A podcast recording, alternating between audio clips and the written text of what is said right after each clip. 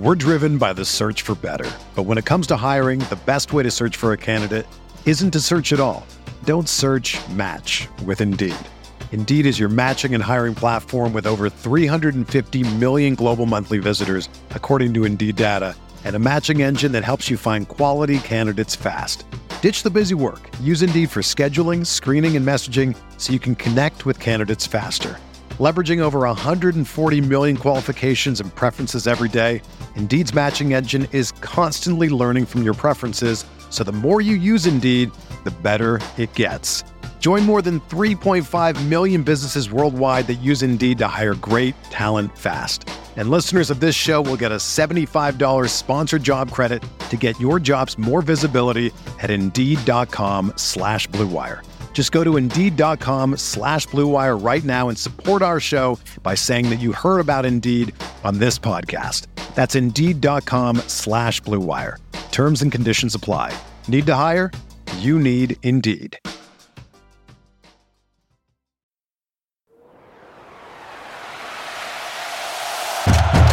Breaks a tackle, watch out! Burst of speed! Look at this freshman! Welcome to the home of professional football, Canton, Ohio. Hello and welcome to another episode of the College to Canton podcast, the perfect show for any and every college football and NFL fan.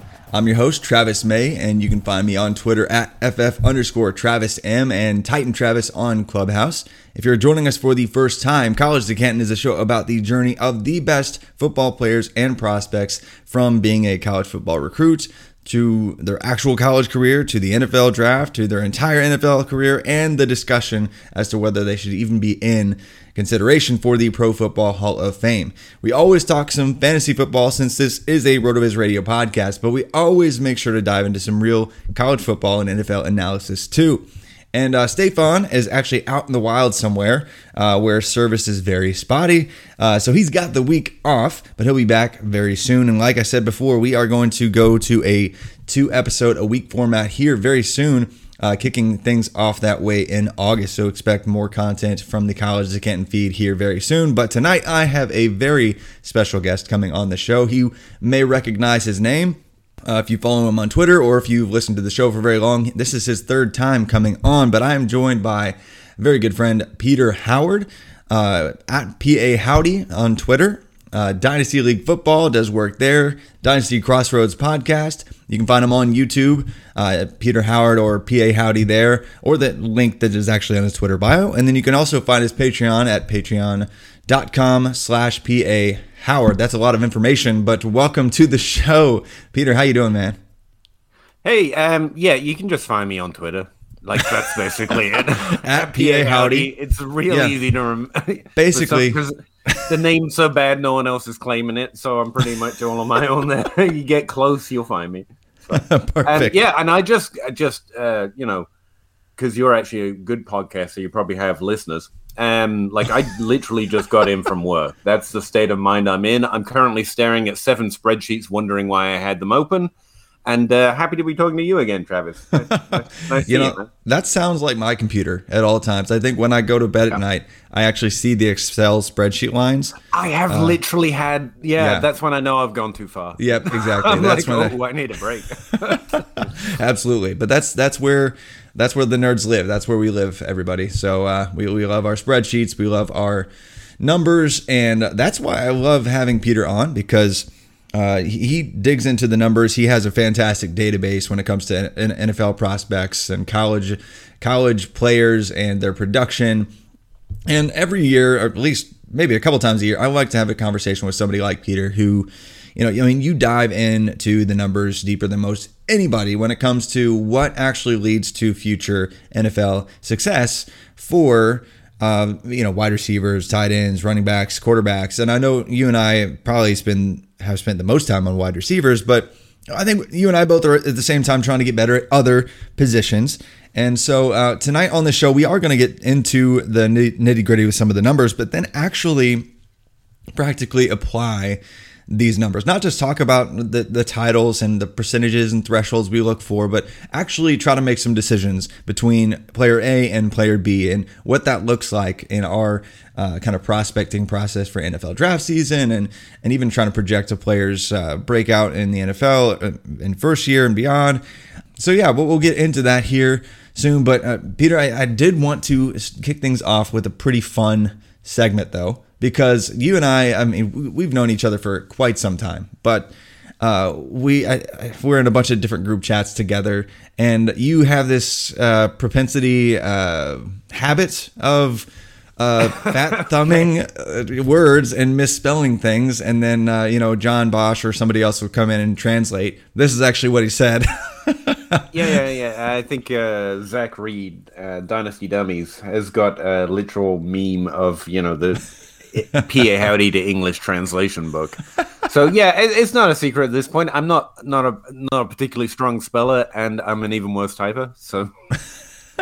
Well, I wanted to kick things off because I know you don't live in the college football space very much.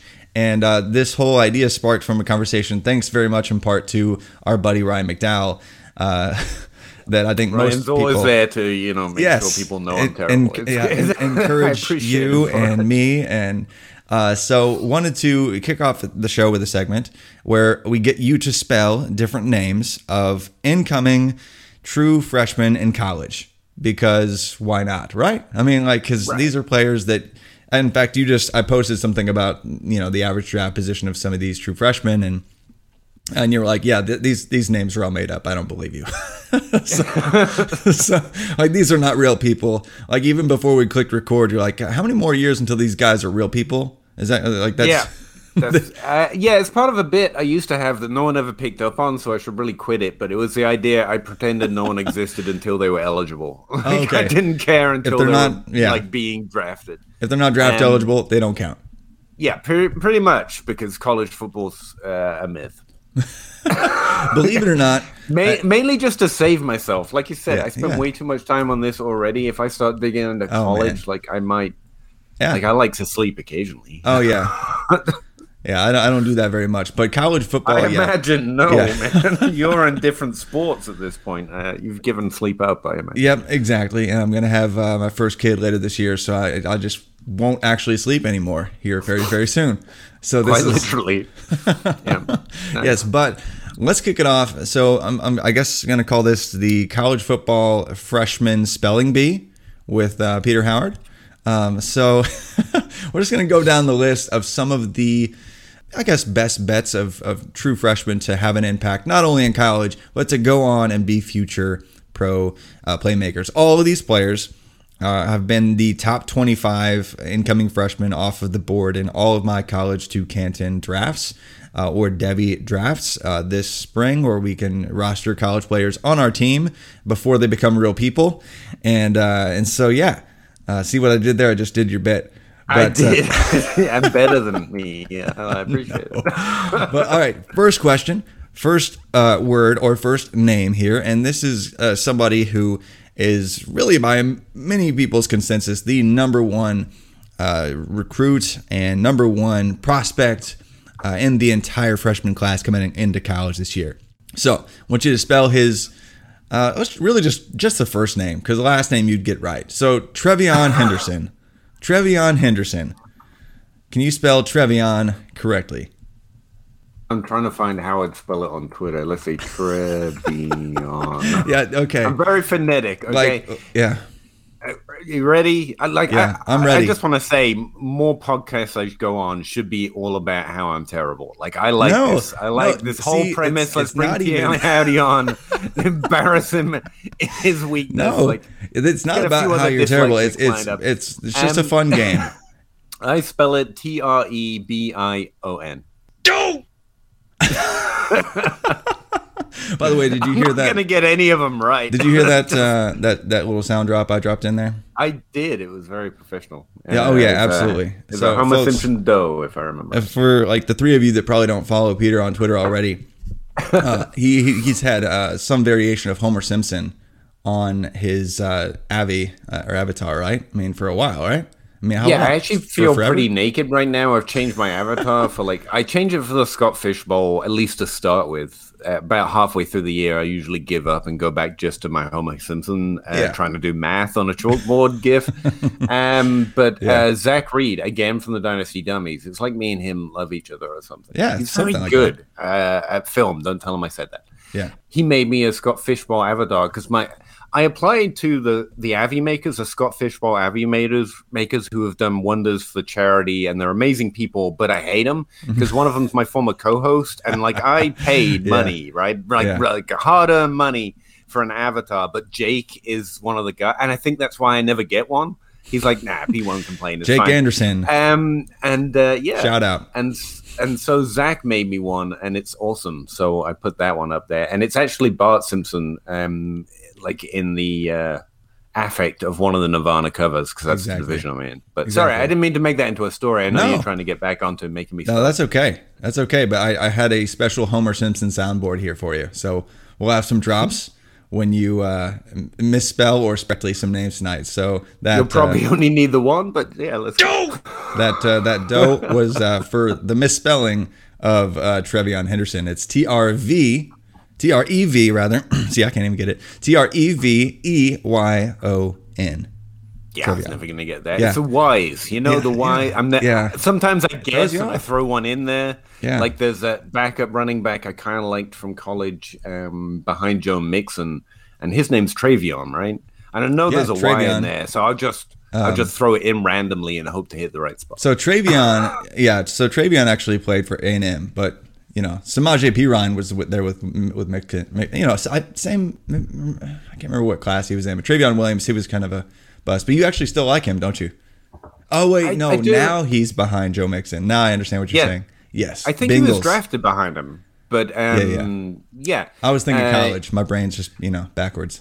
I think even you said he was drafted a little lower than you'd expect. Oh yeah, I mean running backs and production, because we're actually going to get into some of that stuff you mentioned. It's weird. It is. And Treveyon Williams and those kind, some of it. Like, I know he looked to be a pretty good college back. He went behind Joe Mixon, who's been disappointing and injured. And didn't mean to get too far. No, but Treveyon is now with the Bengals, of course, behind Joe Mixon. So Treveyon Henderson is running back for Ohio State. A lot of people think he's going to be really the best back year one for them, and just it's a really smash. No B in that name. Treveyon. Treveyon. Am I? Does it sound like a B? I don't know. It's my ear, Treveyon, which is very not skilled. I think we're all learning that means nothing. Yeah, no B. And apologies to all of the mothers on this list, by the way. Like you name your children, very good names. It is entirely my fault. I just suck at this. Yeah. It's a very good, strong sounding name, but I hear a B. Okay, this next one is going to be, this one should be way easier, okay?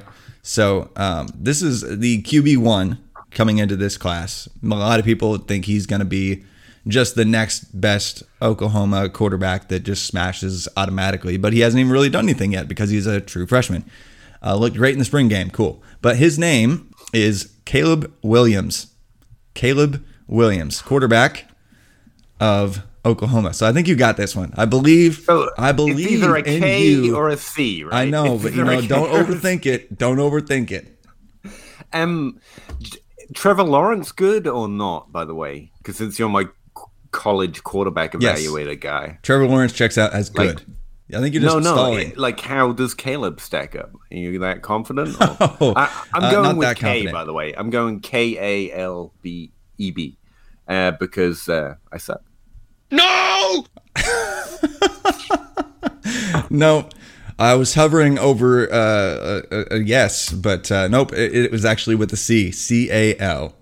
You see, hit rates are all about what you're trying to hit, and I'm trying to hit 100% failure rate, so personally, I consider myself a winner right now. Yeah, actually, I think it can be harder sometimes to actually go over, so if you pull this off, I'll be super proud of you. I don't think you're going to get this one right either, so... Okay. Emeka Egbuka. Emeka Egbuka. He is a wide receiver. I'm going to start with an E. Should I just give up now? Hey, you know what? You got the first letter correct. Emeka Egbuka, and he plays for Ohio State. He is one of the 5.7 million wide receivers that are like ridiculously high recruiting pedigree guys. He was the wide receiver one overall, according to the 24/7 Sports composite in this class. Probably doesn't make an impact year one because Garrett Wilson, Chris Olave, Jackson Smith-Njigba, all there ahead of him, but he should be on the field some in year one. I think Emeka, seriously, even though I don't know how to spell the name or anything else, it sounds like a name that's more familiar to me, and I think that's why I got the E right. Maybe okay. It's a little more European, Eurasian, I don't know. Letter. But so far, I'm just counting it as a win. We got the E right. We got the E right. After that, the downhill slope, E-M-I-C-A is how I spelled it. I'm literally got a notepad up. Like, I'm being honest. This is how I'd write it if I'd never seen it written. Absolutely not. No, it is E-M-E-K-A. And the last name, I'm not even going to make you do that one. That's not so bad. C instead of K. Yeah, that's not bad. And then the last name actually has a silent G. It's E-G-B-U-K-A. So, no, I wasn't expecting you to get that. I wasn't even going to try. Sorry. Yeah. No, 0-3. Let's move along. Tyler Buchner. You might get this one. You know that you probably see T-Y-L-E-R. Yeah, you got that first name. Last name. You know what? Yeah, we got to have some positivity in here. That's right. So you got Tyler right. You were going to get your money's worth out of that soundboard. I absolutely am. And the second name was Buchner? Buchner. And I have posted about him on Twitter quite a bit because he is my favorite quarterback in this class. He put up 56 touchdowns in a season and 1,600 rushing yards in the same season. Missed all last year because of California football being off, and he went to Notre Dame in the spring. He could have played spring ball out in California, but chose to get on campus early and absolutely he looked great this spring. I think he could get on the field and start by season's end. Some people are more skeptical. Is that enough time for me stalling for you to spell Buchner correctly? Well, it's enough time for me formulate an actual question, which is probably a negative EV at this point. But do you look at touchdowns? Because obviously that's a fantastic stat line. But so used to just looking over, ignoring. But not for quarterbacks, I have no idea. Right. So does that matter? Not a bunch. That's just the stat that I remember. But he did have. But the thing is, high school passing volume in terms of yards just means nothing because so many offenses, the scales of high school offenses are way more all over the place than even in college, outside of triple option based schemes. So yardage doesn't mean a whole lot. His efficiency numbers were off the charts, 17, 18 yards per completion. Okay. That was enough time, thanks to the vamp, for me to type it and see what came out. And I'm incredibly phonetic. That's if you want to guess, if there's a fucking game out there, spell it out. Last name, wrong? Go frenetic. I wrote the words buck and then so B-U-C-K-N-E-R. It is B-U. Nah. B-U-C-H-N-E-R. Buchner. Sorry, 0-4. I'm not sure you're going to get one at this point. And you know what? You're going to get one. But halfway point right here, Agiye Hall. Agiye Hall. Jay Ajahi hopefully helps me out here. Let's see. Agiye Hall. Ajahi. Nope, no, that's not going to be right. No, Hall. Just off the cuff. First instinct. Go. A-J-A-H-I. Go! It is A-G-I-Y-E, Agiye Hall, or Agiye Hall. He he's the whole family.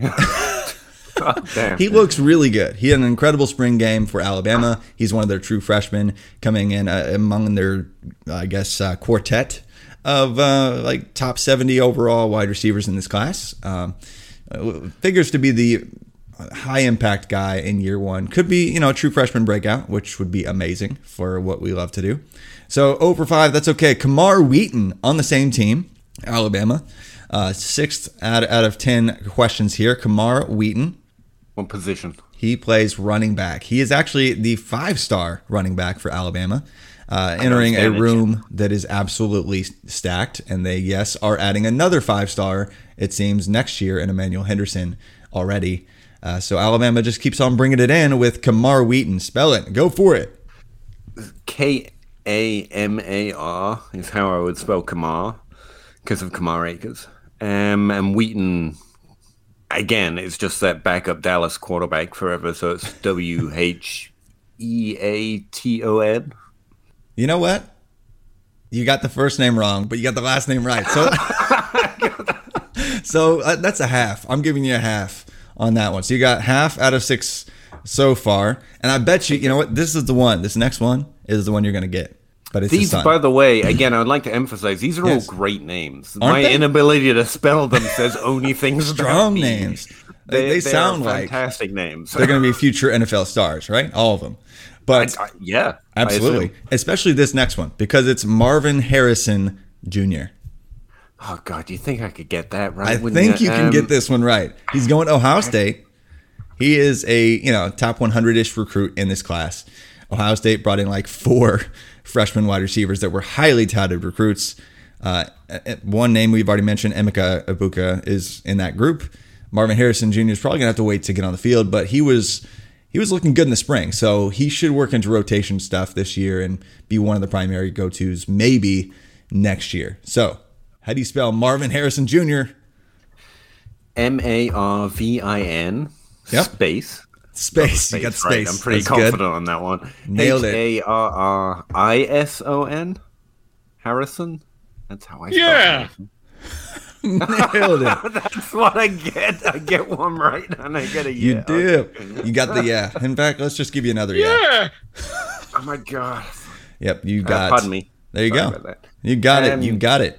All right. What's the equivalent of provincial in terms of the world? Because unless it sounds something vaguely like a name that would turn up in England or America, I've got, well, not America, obviously, since he's in America.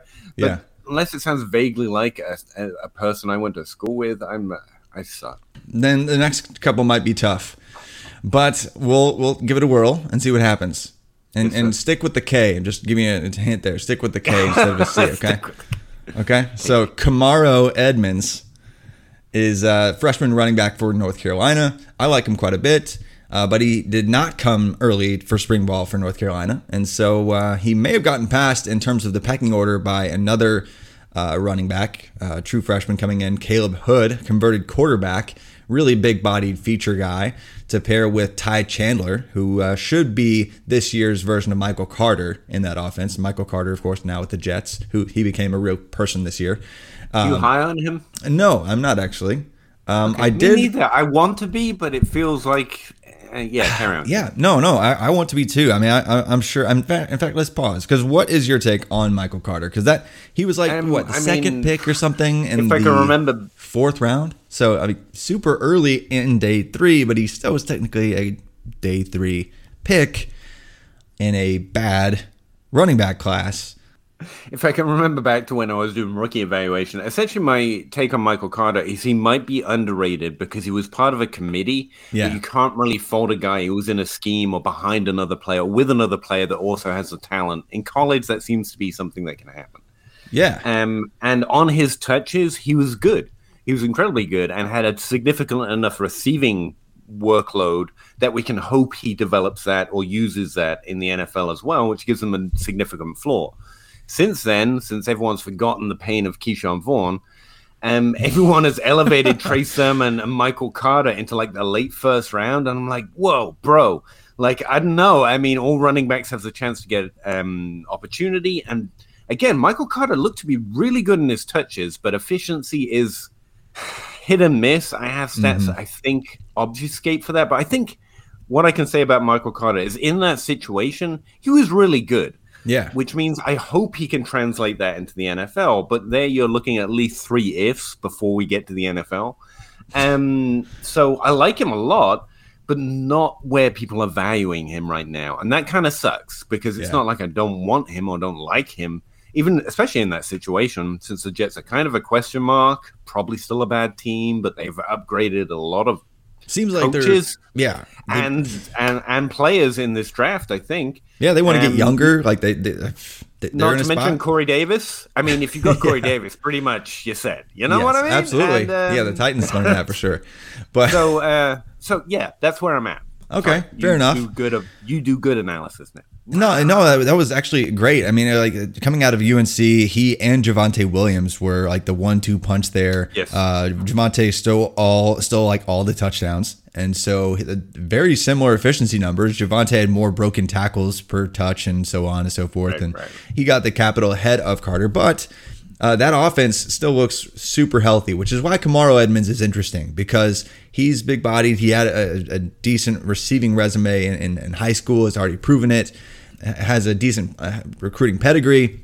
Right. Comes into a situation where he could immediately just smash if given that Javonte Williams role in year one. So that's why he's intriguing, and that's why I'm asking you to spell his name right now. I'm going to spell it. You want me to spell Michael Carter? No, I think you got that one. I see you trying to cheat, though. You got that one. But Kamarro Edmonds. Kamarro Edmonds, right? Yes. Kamarro space Edmonds. Now, question for you. Use it in a sentence. Country of origin. Did you say one R or two R's in Kamarro? I use one R. One just R. To hold myself to the truth tree. Nah. Sorry. No, so close. Dude, it was two R's. That was so close. I'm counting that as a half. I take that. That's another half. So you're up to two. It's like one half, a full one, and then another half. I'm just giving you. My Twitter feed would be ecstatic if I was only that far away on most words. No, to be honest, one hour away, they would be able to read it. They'd be like, oh, I know who that is. Yeah, I got it totally tracking. All right, this is a funky spelling of this first name, but what a quarterback name, by the way. The dude's name is Jaxson Dart. Quarterback throws darts, man. Like that's the best quarterback name, Jaxson Dart. I really hope he's good. Like he instantly, should be. I'm rooting for him. Exactly. Yeah. Mr. Dodd. Yeah, he is one of two stud true freshman quarterbacks coming into, I guess, eventually replace Keaton Slovis out at USC. The other one is Miller Moss, from a blue blood high school football program. Jaxson Dart, kind of a late bloomer and late riser in the process, but everyone is now on Jaxson Dart because of his ridiculous 7v7 streak and just kind of rise through the ranks. But he should be in the NFL draft discussion after really his sophomore year, because Keaton Slovis is probably going to keep the reins this year, but he's going in pick 20 to 25 range in most of my drafts in terms of true freshmen only. But Jaxson Dart, USC, go for it. I know you thought this would be like a 5-minute segment, and I've turned it into an entire podcast, and I apologize. This is fantastic. I do have a question about Javonte Williams later, if you could remind me, because I'll forget. And also, Jaxson Dart. Jackson space Dart. Don't. Oh, see another one. It's Jaxson. Yeah. Why did they? I don't know why people do that, but they're just like, I could take this name and I could spell it normally, or I could just mess it up. And no. Honestly, I respect that because the X is an underused letter. It's a pretty cool letter. It's got a good sound. You don't see it a lot. Yeah. We don't have a lot of use for it outside of xylophone. Yeah, we should use it more often. Even Jackson Smith-Njigba uses an X as well. So maybe that's just a thing now. But yeah, last spelling, and then we'll move on to some production metrics and basically how to apply that in our process with some of these incoming rookies. And I'm rubbing off on you. Don't worry about it. And some college players. So this one, think about how someone from Louisiana would spell this first name, and we'll see if you can actually get it correct. That's a big hint, but you don't watch college football, so I don't know. We'll see. So his name is Beaux Collins. He's a wide receiver, true freshman at Clemson. And what's cool about him is he actually went to high school with D.J. Uiagalelei, and thank God I didn't make you spell that. But D.J. Uiagalelei, who is the quarterback now at Clemson, played high school ball and just absolutely targeted the heck out of Beaux Collins at St. John Bosco out in California. Now they will be rejoined together. Will be fun to see if they actually have that connection immediately, a la, like J.T. Daniels and Amon-Ra St. Brown did back with USC and J.T. Daniels' first year there. I spell it B-O-O. B-O-O, that's like Boo Collins. I know, but that's what came out. Okay, I'm just being honest. And okay, Collins, that's fair. That's fair. Absolutely not. Okay, so it's B-E. Bo, is it B-A-E? It is B-E-A-U-X. Beaux Collins. No, that's a much more logical spelling. I just that's thought. Okay. And that ends Big the true freshman spelling bee with Peter Howard. But that was a lot of fun. Thanks for indulging me. That was fun. Okay. Again, the segment brought to you by Ryan McDowell. He had the idea there for this. So thank you for that, Ryan. Really, really appreciate the assist. But on to some production metrics because... Thanks, Ryan. Yeah. That one, buddy. Yes, Peter is incredibly grateful. And I am... You did get me on Travis's podcast, actually. I do. Yeah, it's true. It's true. So you got two out of 10, a half, a full one, and then another half. We'll call it 2 out of 10. That's all good. It's not bad. I'm just glad you got Marvin Harrison Jr. That would have been bad, but that would have been pretty bad. Yeah. All right. So production metrics, though, because you are the king of this. I mean, I've talked with you about this stuff a lot. No one is perfect in this area and in predicting the future. If we were, we would probably be doing that full time for an NFL team. But we're getting better. We're learning more together. You dive into these production metrics and which ones mean the most. I want to get into some discussion as to how you would apply that. But just to set things up for those that aren't familiar with your process and kind of how you approach things with production metrics, I'm just going to give you the floor here to kind of set things up and how you build that into your rookie analysis. What I've come to understand about production metrics is that productive players are more likely to be good in the NFL, but productive players don't necessarily turn out to be good in the NFL. Now, there is some variation in that there are a lot of things that come into play that literally players have no effect around, and that mostly affects, well, frankly, running backs. Running backs don't, no matter how good they are, they can't work their way onto the field. Now, I want to put an asterisk on that because we're talking about in the neutral normal case.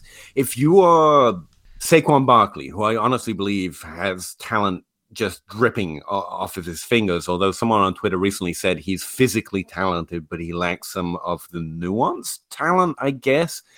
It doesn't seem to matter. Or just go to whoever your default good running back is, LaDainian Tomlinson. Maybe that guy can work his way onto the field. Outside of that, I really think looking at the history of it, you have to admit a lot has to do with coaching preferences and decisions, and that leads to scheme and strength of schedule and positional roles. Running backs have less control over that. So if you are, for example, Danny Woodhead, constantly struggling to work your way up the depth chart, it may take you a while to find a team that happens into a situation where you can display, hey, I have been better than most players on most depth charts I have actually been on, and then they recognize it, if you're lucky. Yeah. Arian Foster got lucky. For me, he's one of the most talented running backs who ever played the position. I didn't know I was going to go here. I think it's pretty clear from my speech pattern. I just kind of wing it. But I really love Arian Foster, mostly because I love undrafted free agents. Yeah, but man. Very few have the opportunity to display that skill. This is why I was such a big fan of James Robinson last year. And I can also throw out other numbers to justify how good he is. But you can also throw out numbers to compare him to Marlon Mack, as, again, someone did to me the other day, and it was highly insulting as someone who's been a fan of both players, obviously. Yeah. But all this is to say, if you're very, very, very, very good, you are still more limited than most other positions. I think in receiving positions, tight end, at wide receiver, and even at quarterback, to some extent, although they are more limited than wide receiver, you can display enough ability that a coach or a scheme or a team or a situation has relatively little choice but to let you on the field because they need more wide receivers, they need more tight ends on the field at any one time. You only need one quarterback on the field at any one time, except for that one time they tried rotating them, and bad idea. They still do that, by the way, in college, like where all the fake people live. It's so obnoxious. Like when schemes and coaches, like Arkansas State does this to this day, like willingly, they'll alternate drives. And it's the most obnoxious thing. There's no tactical advantage. There's no reason to do that. There's clearly a superior passer and rusher. And they just keep on trotting out this really inefficient passer along with this other guy named Lane Hatcher, who's actually good by every number that matters. So it's really frustrating, but you're absolutely right. And I actually found some of the same thing in terms of like what translates to actual future draft capital when looking at college running backs and specifically transfer running backs that struggle to, I guess, prove their worth enough to get on the field enough because there's, like you said, only one that's going to be on the field at all times. And even the ones that just hit recently, like Antonio Gibson, he never worked into a feature back role. It's really hard because there's just not enough snaps to go around for transfer running backs to actually hit in the NFL. And I mean, outside of Alvin Kamara and Antonio Gibson, we really don't have any recent examples that were drafted since like 2010 outside of maybe one other, but so there's just, it's really infrequent. Like even when they do get capital, like Keyshawn Vaughn, he was a trap. So it's just, it's really hard to assess running back from a statistic standpoint, because a lot of it is out of their control and there's only ever one on the field. Like that is one of the more difficult positions to assess. Splits suck. Also an underlining, like if you're telling me a player is good because of 3 games, I'm just probably going to make fun of you. Because it could be true, but there is no history to back you up, and I like being kind of a dick. And I realize you're probably gonna have to bleep me because I'm after work and you're good. Like I'm just having fun. But it's not that I don't. And the other thing is, I want all of these players to go well. I want them all to break out, and they can't. Yeah. I want that out there because I spend most of my time pointing out players that shouldn't hit. Because I think it's a lot easier to point out players that were overdrafted or underproductive than it is to point to players that were productive that have fallen in the draft. Because it happens relatively rarely because the NFL's got multi-million dollar complex working on this problem with people a lot smarter than me. So the Stephon Diggs, the T.Y. Hiltons, they are rarer. Brian Edwards last year. I still have hope, but he honestly he looked like he was underdrafted in a similar manner. Yeah. You're going to get more of those disappointments. It's a lot easier to point out players that they're higher on because there is a lot of bias in that opportunity metric. Like with running back. I mean, a coach can just not put you on the field at running back. At wide receiver, it's a lot more difficult, but they can draft you differently. And so you can overdraft a Laquan Treadmill. And I see you, Riley Reed. I know you're out there, and I know you have proof that he was good in college. Same with Henry Ruggs. I can see why they were good in college, but I can to also show you how they don't compare to past players that went on to be good in the NFL based on what they did in college with stats that are just for the situation they were playing in. They just look underproductive. And I've actually spent some time today thinking about this because I'm constantly rethinking it. You've got to learn what words mean because I get really frustrated by the word outlier. I think there are relatively few outliers. Because, definitely. The way I was thinking about it today is an outlier is someone that doesn't fit a pattern, not someone that fits a pattern that you are not paying attention to. Mm-hmm. So the fact that smaller wide receivers break out less often and therefore are outliers, that's just you not doing your research. I'm sorry. I know there are a lot of statisticians out there. I literally got into a long conversation. I mean, he was immensely smarter than me. You're just looking at the one thing without looking at the thing that players actually have in common. I don't know how I can bend you around to thinking that way. Yeah. Because you're smarter than me, and he definitely showed a trend. But players who are good in the NFL are productive in college. It's pretty much 100% hit rate. That's it. No matter what their size. Period. Now, there are lots that were productive in college that didn't hit, but those who are good in the NFL were good in college. Absolutely. And to me, that's the pattern. So outliers really only apply to wide receivers for 2, like in the history, I can find 3 or 4. That's Michael Thomas. To me, he's an outlier. He was not productive when adjusted for his situation in any way I can find, at least. Like he was just not looking good, but he was drafted to Drew Brees in the first round. Even I selected him somewhere. I mean, who's going to say no to that? And Terry McLaurin from the same team. So maybe we have a team problem in the recent era. So outliers to me are the ones that fit the most common pattern, and there are relatively fewer wide receivers. The non-productive, successful wide receivers; those are the outliers. And I don't count Tyreek Hill because he played utility player in college. Like, saw your designations out there, Devi man. Could you please call these like running backs or wide receivers? Those are the only ones I recognize. Okay? And honestly, like he got kicked off a team, and like it's a weird situation. Off-field problems, and he was drafted to a team that literally was running along open competition for who could be a wide receiver there, and so they were invested in actually getting someone that was lower drafted opportunity. If they could break out, and teaching a player that really never played wide receiver before, and really giving him an open competition to work. And it was a relatively rare occurrence. So I don't consider him an outlier because you can't, like someone that has no data can't be an outlier. He's just more of an anomaly. And not that I don't want to look for that. And the fact that he was an athletic freak and still is, and also many other things that are much more negative specific to him. But like, I don't want to ignore that, but I don't think he was good in the NFL because he was an athletic freak. I think he found a situation where they would try to develop him, which is really rare in the NFL. The idea of a team's going to develop a player. Yeah, like they pretty much, if they've got you in the NFL, they expect you to do your job. It's all Bill Belichick all the way down. Yeah. And if you can't, you can't. Anyway, this has been a long underlying, but I think I've pretty much stipulated it. Wide receiver, you need to be productive everywhere, but with running back, I'm willing to make a few more exceptions. Yeah. Tight end, just forget it. Just go look for big athletic freaks. Like, and that's just because we have so few like serious hits, like George Kittle, like Rob Gronkowski and Jimmy Graham. Like, there's just not enough to make a pattern out of. The pattern is they all look weird. So, like, I don't know what to tell you. No, about seriously, that. That's accurate. If it was a perfect profile, it would be Kyle Pitts. And I would be a lot more in on that if any of the Rob Gronkowskis and Jimmy Grahams had looked perfect.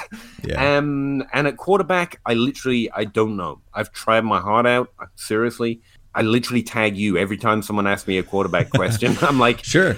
As far as I can tell, you have to be a wizard to figure this out. You actually have to be magical or know how to use the force, to get the quarterbacks right every year. But no, seriously, though, it's tough. There is some, actually, this offseason. Sorry, Travis, I keep going on. But this offseason, I actually found that in your last year at tight end, if you produce over-expected in that situation for that conference, whatever, all the other caveats, in yards per team attempt, that is a significant ranker and modifier of players who are drafted into the NFL. Like, I don't know if it's just noise, because, again, there are so few players who are actually. I'm glad you bring that up, though. Yards per team pass attempt. That was interesting. Yeah. I mean, you and I have talked about yards per team pass attempt and a way to kind of talk about a player's ability. It does a great job of measuring a player's ability to carry some volume and then maintaining efficiency in that volume. And yards per team pass attempt for wide receivers and tight ends translates in terms of having some statistical signal in projecting future NFL success. And you don't have to dress it up. You don't have to adjust it. You don't have to make it pretty. It's already there by itself. And it's exactly what it sounds like. It is receiving yards, per team pass attempt. It's exactly what it sounds like. So it's super easy to measure too, which is. That's kind of why I love it. Yeah. Because it's simple. You do not need to be behind paywall. And there's, like, just you mentioned, I've got a small Twitter following, and I grind this, but I'm really just a guy on Twitter. That's why I introduce myself, and I love that metric because, like, you don't have to be. RotoViz is amazing, by the way. I'm behind that paywall thanks to my very few Patreons, and I love those databases. Mine barely compare because they have so much utility to them, and so much depth, and so many useful tools, whereas mine's just a collection of stats. But when you're just a grinder like me, just someone playing fantasy football that doesn't have particular skill at any of this stuff, yards per team pass attempt attracts you because you just need team pass attempts and their yards. Yeah.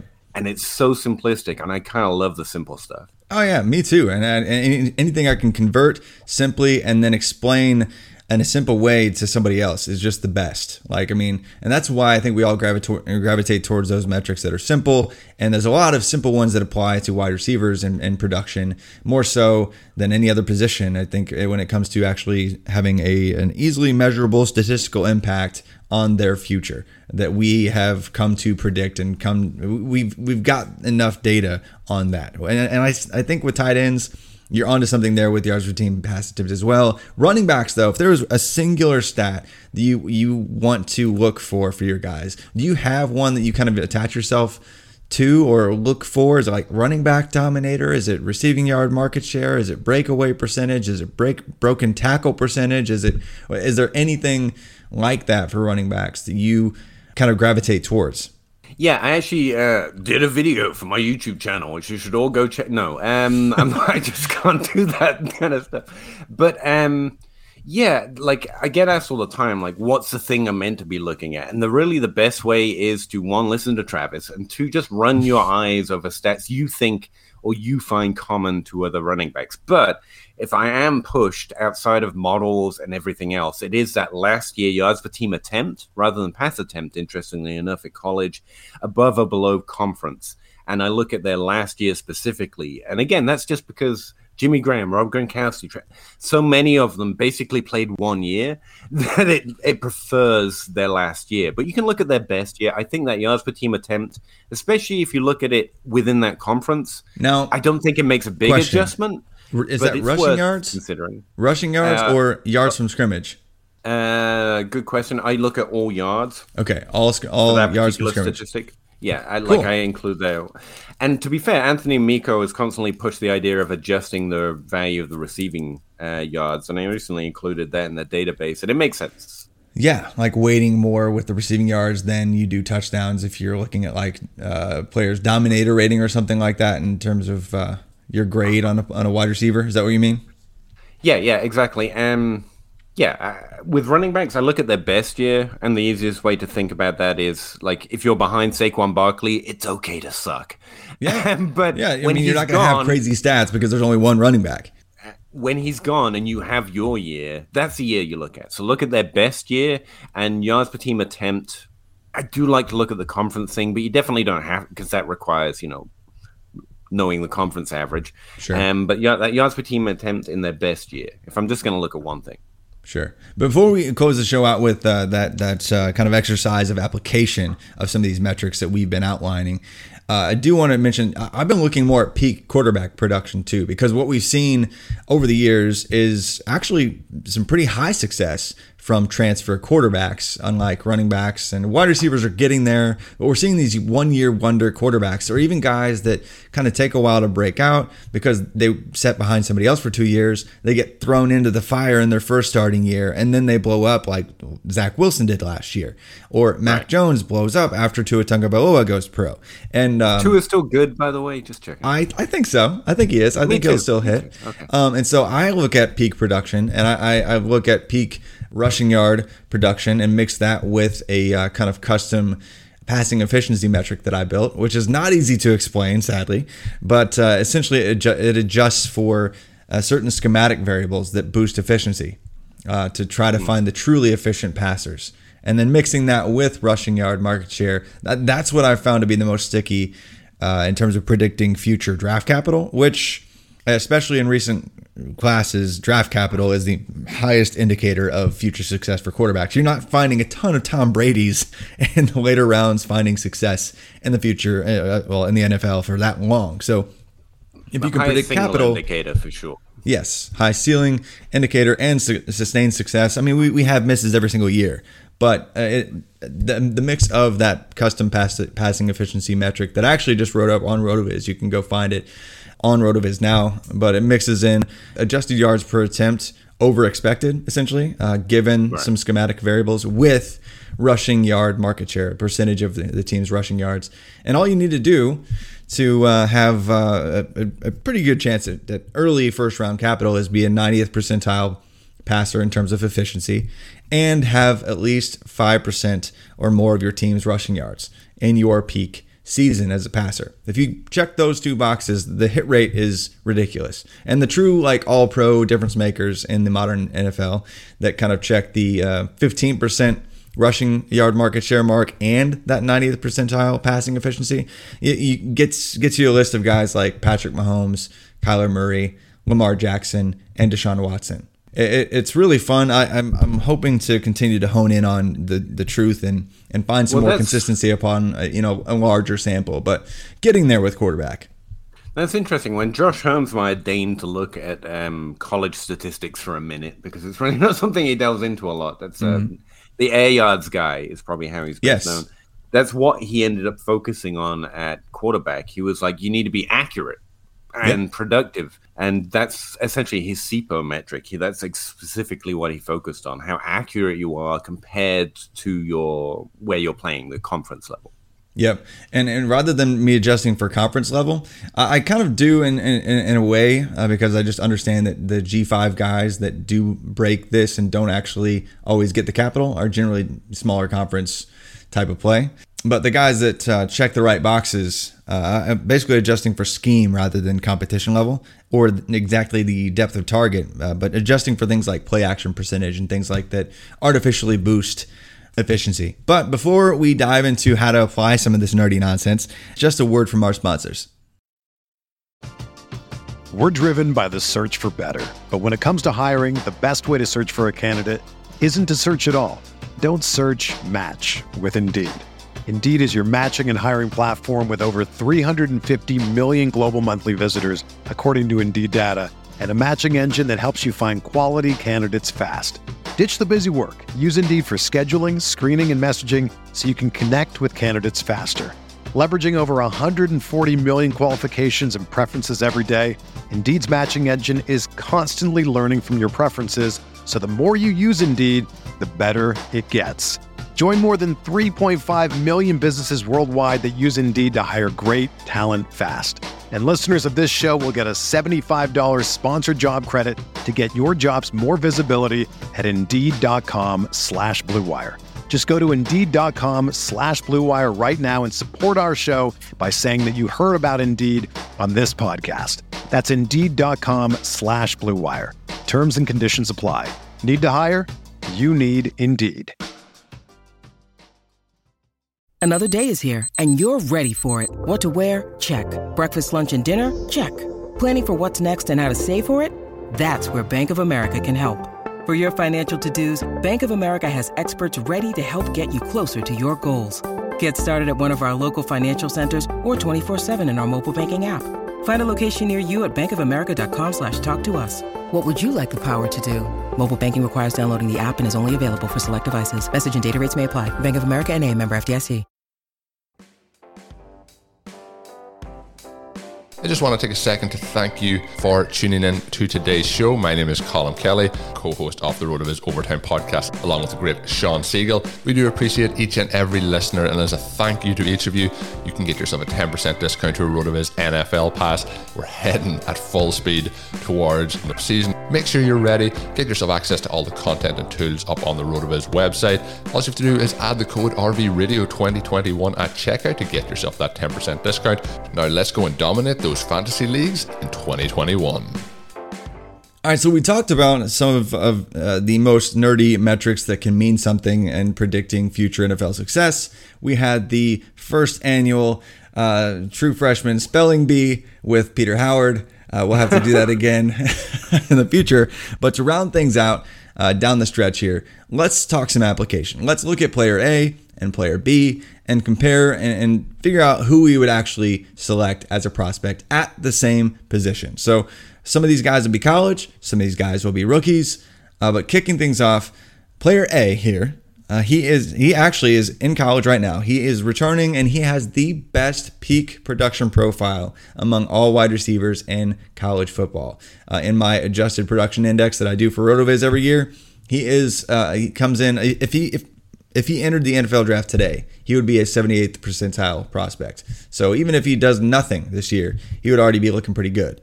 He has a peak 47% dominator rating, almost 3 yards per team pass attempt. An average for drafted wide receivers is like 2.5 or so. And an above average touchdowns per team pass attempt mark as well. But the thing is with him, he kind of posted those crazy numbers later in his career, in year 4 out of high school. Had a red shirt early on, that delayed his breakout and things like that. There's some context, but that's player A. Player B, peak profile around the 63rd percentile, coming in only around a 31% adjusted dominator. But his yards per team pass attempt was higher, around 3.2. And slightly higher in the touchdown category as well. And he broke out as a sophomore rather than later on in his career. So which player would you prefer, Peter, if you were just using your process, player A or player B? When you say breakout year, are you talking about the 30% threshold? Yes, sir. Bonus points if you can guess who these players are. Good question. I could search my database, but I'm not gonna. Yeah. I just need a refresher because I'm very slow-minded, as you know. What did you say their yards per team pass attempt was, player A and B? 2.98 for player A and 3.21, actually, for player B. And the second one broke out a little later, right? Second one actually broke out a little bit earlier. Okay. Yeah, I missed. Again, that's why I have to clarify. No, it's good. Yeah, I'm going to take the earlier breakout, even if he's slightly muted in yards per team pass attempt. So that would be player A, right? Glad you said that. So player B is Garrett Wilson, the one that you said he did break out earlier. And Garrett Wilson, Ohio State, looks to be perhaps the wide receiver one in next year's NFL draft. Player A looks great. Last year he did anyway. Jakari Roberson of Wake Forest, somebody who's probably going to have, 150 plus targets this year because the only viable wide receiver next to him is going to miss the entire season. So he could round out his production profile and have something crazy, 80 or 90th percentile peak profile. But it's, it's going to come in his fifth season out of high school, and he'll be not care. Yeah, yes, which basically means nothing, which you can dive into here in a second. But he's going to be 24 week one of his NFL career. That's another knock on him. But I'm glad you went with Garrett because breakout age is huge. Breaking out at a young age and registering high numbers in these metrics that we like to see, that matters a ton. But that year 4 and 5 numbers stuff just doesn't really mean much. I mean, if you measure it over a large sample, like breaking out in your fourth year or fifth year in college doesn't really mean much, does it? No, I would say you can make some adjustments to that. Like Calvin Ridley, for example. Calvin Ridley didn't play till late, and so it's hard to adjust. You don't know what he would have done in the most predictive, most useful years, but you can't exactly give him a negative grade for years he wasn't literally on the field. Yeah. So he started later, but he also broke out as soon as he got onto the field. This has led a lot of people to ask me, shouldn't you look at years played or years out of college? And honestly, the signal drops away if I do that. But it is fair to look at a player and say, Calvin Ridley didn't play earlier, so I can't give him a negative, but he did exceptionally well compared to that age limit when he was on the field. This is what put Calvin Ridley as a wide receiver 2 in that class for me, and DJ Moore as a wide receiver 1. I had him in tier 1. Like, they were both clearly good. And honestly, long term, it looks like Calvin Ridley is the guy you wanted because DJ Moore has been exceptional in the NFL, but failed to hit our production needs, top 12, in other words. Yeah. Whereas Calvin Ridley broke that last year. Yeah. But both are clearly good. So I think they actually juxtapose that dynamic really well. You want a player who does well really young more than well really old. But at the same time, if a player doesn't play till older, it's fair to look at those seasons kind of in isolation. Yeah, and really that's what led you to select Garrett Wilson's profile because of the earlier breakout. And so that's the key. Yeah. That's how I would apply it. Even though Jakari Roberson's peak is higher in terms of his dominator rating, and his yards per team pass attempt was right near it. Even though they're similar in some ways there, the age was the difference maker. And that's the thing. None of these rank well. If you saw any of these classes by you do not like the ranking. You do not want to draft them in that way. And so they're kind of box ticky, or if you're a nerd, threshold stats. Exactly. And you want it as young as possible. Yep. Well, we're not looking to necessarily always rank with these analytics. We just want to see as many boxes checked as possible. But on to the next pairing here. So player A, 3 seasons of a running back dominator over 60%. He's above average in terms of his breakaway run percentage. RotoViz loves that. We outline that in our rookie guides every year. And then his final season receiving yard market share was actually near 15% as a running back. Ooh, that's pretty good. Yes, it is. But his efficiency numbers dipped dramatically in his final season. Player B, one of the youngest players in his entire class. And he averaged nearly 8 yards per touch in his final season. And he also posted incredible yards after contact marks. So player A, player B. Interesting. The NFL adjusts for what they just saw in the way that we meme fantasy players doing it. Like, if you were good last year, the NFL will probably refuse to admit this, but I really do think it matters. But having said that, after 3 good years and then 2020, which everyone knows was a weird year because we were all stuck in our houses, we were very aware of it. Being a bad year, they're probably going to give him allowance. I'm leaning player A because I think being that dominant from the moment you step on the field for multiple years is really going to attract their eye. I would say, though, that player B, though, in an ordinary year, it might elevate his draft capital more. But since it's 2020, I think player A's probably got the edge there. Nice. Well, you just selected Travis Etienne on your team over Javonte Williams. Javonte Williams, I mean, he smashed last year. He had a crazy finish to his career. Travis Etienne, I laugh when people talk about how bad his year was. Like, he still had 1,500 yards from scrimmage, guys. So relative. Yes. But his efficiency did drop by like a yard and a half per touch, like overall. Like, it was not as efficient. But the quarterback wasn't, I mean, he had a quarterback change. The offensive line was objectively worse for Clemson last year than it was in previous years. So, you know, there were and then the whole pandemic thing. So there's some context. Yeah, just that, all that stuff. So I'm glad you stuck with your guns with Travis Etienne with a more complete resume. I tend to do that, and I really love his peak receiving yard market share, like accounting for 15% of the receiving yards for that offense on a really good offense that asked him to do everything. That was huge for me, and I'm still on the Travis Etienne long term being running back one. If it's not this year, I think long term out of this class, Travis Etienne's that guy.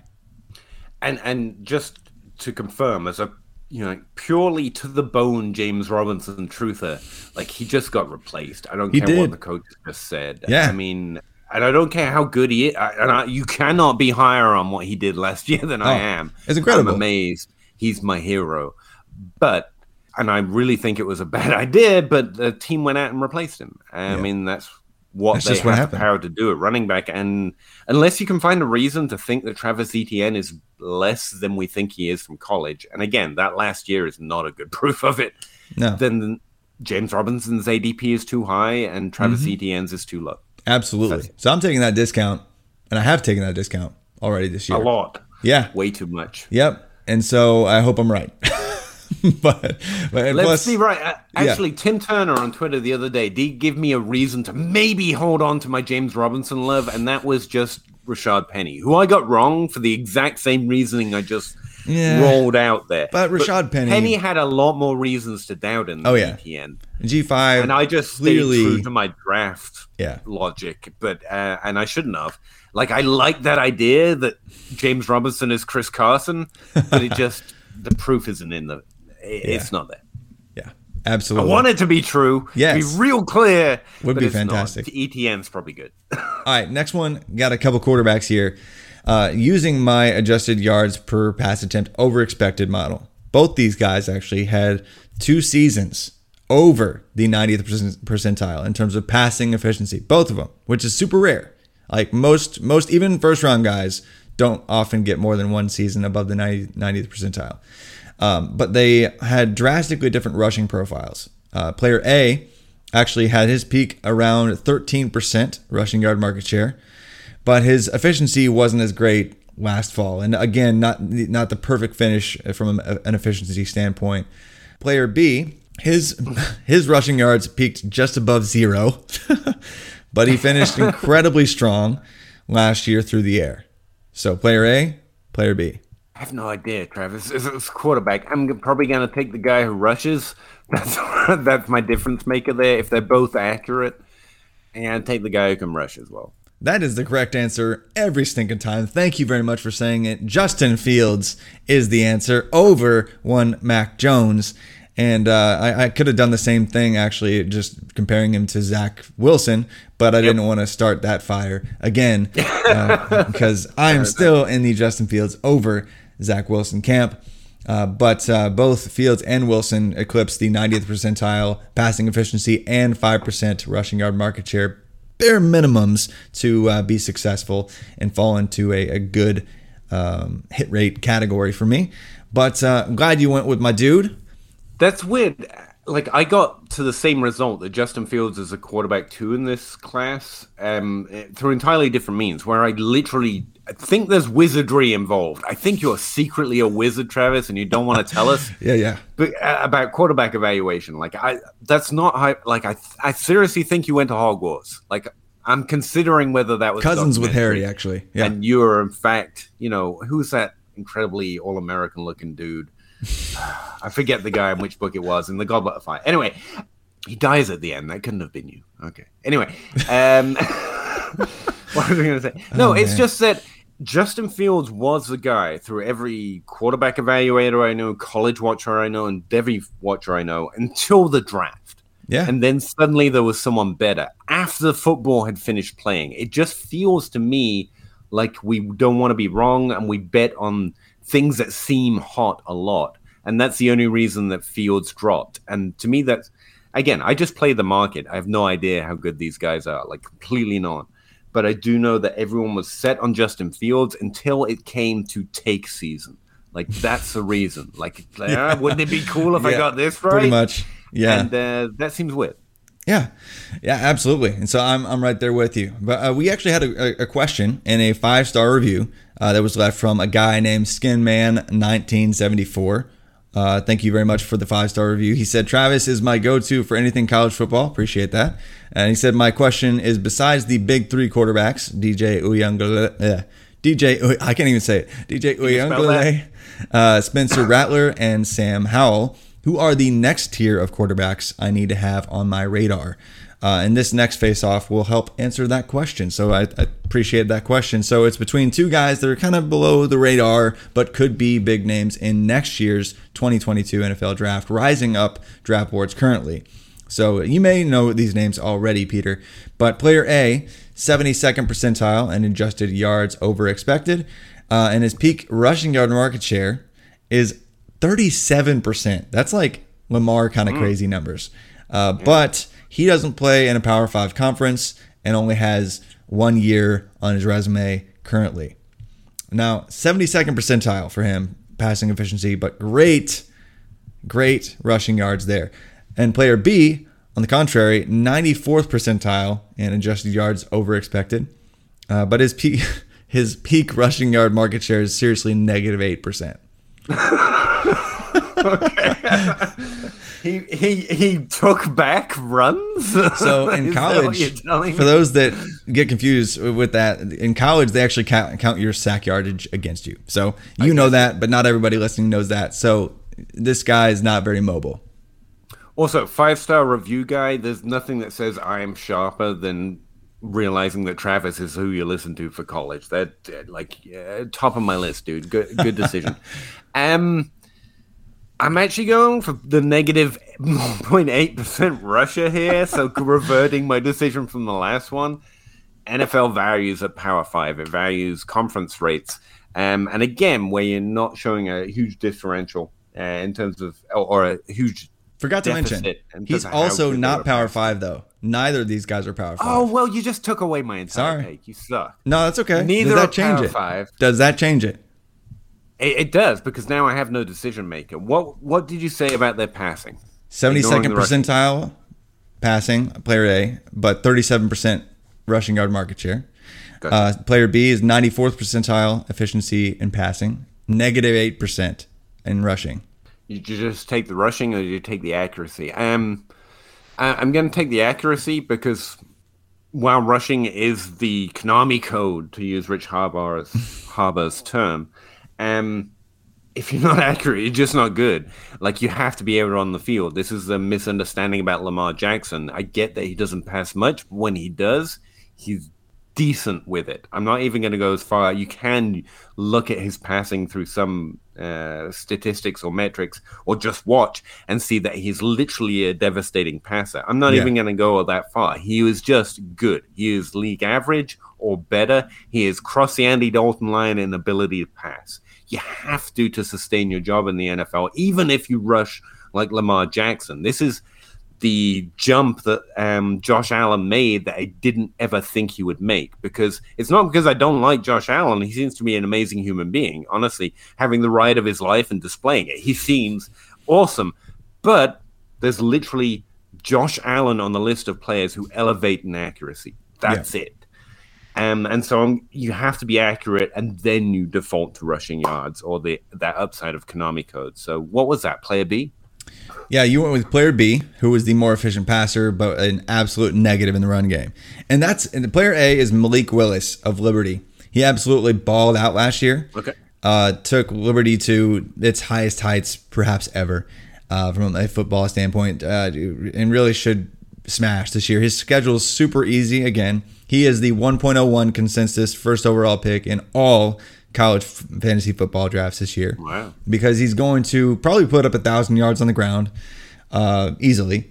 And then probably, you know, just even post better efficiency numbers, maybe slightly, just because of the scheduling this year. So he's in line to get up to where he needs to be, but he's not there yet.